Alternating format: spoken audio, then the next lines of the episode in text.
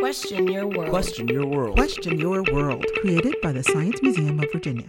Snowstorms are pretty fun, except of course the occasional bouts of extreme cabin fever and dealing with the streets and sidewalks the next day. Well, science can at least help with one of those issues. A special conductive concrete developed by scientists could prevent frozen roads and unsafe icy walkways. By using a mix of electrically conductive materials like steel fibers and carbon particles, this slab of concrete can hold a small charge and generate enough heat to melt ice. In fact, the charge is just enough to melt snow and ice, but still is totally safe to touch.